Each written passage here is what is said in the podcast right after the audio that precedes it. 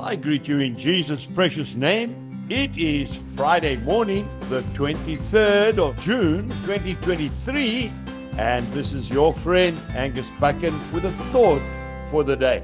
If we go to the book of Philippians, chapter 3 and verse 10, Paul says that I may know him and the power of his resurrection and the fellowship of his sufferings, being conformed to his death. Now, Paul had the privilege of meeting Jesus face to face on the road to Damascus when he was knocked off his horse and he was converted instantly.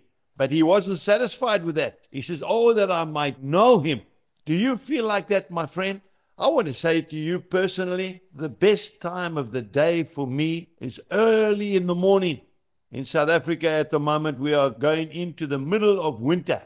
It's still dark early in the morning. I get up very early in the morning after Jill and I have prayed. I make a fire in our wood stove to warm up the house. I make her a nice hot cup of tea. And then I take my Bible and I go into my quiet time room. Oh, my dear friend, it's a precious time of the day for me. And I sit there and I speak to Jesus. I read the Word of God and I worship Him.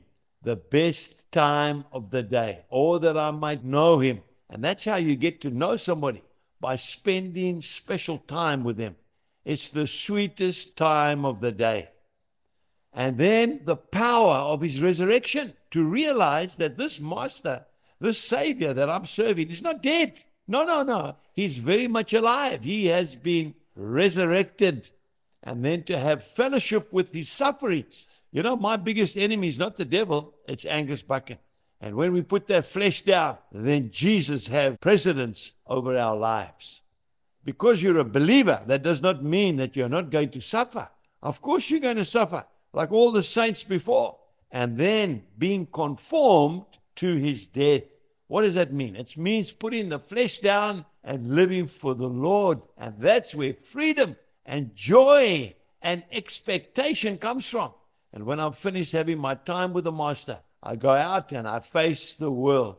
I want to say to you today be like Paul the Apostle and say, Oh, that I might know him more, know the power of his resurrection, being prepared to suffer if need be for the faith, and also putting the flesh down once and for all. You do that, and I want to tell you it will revolutionize your life.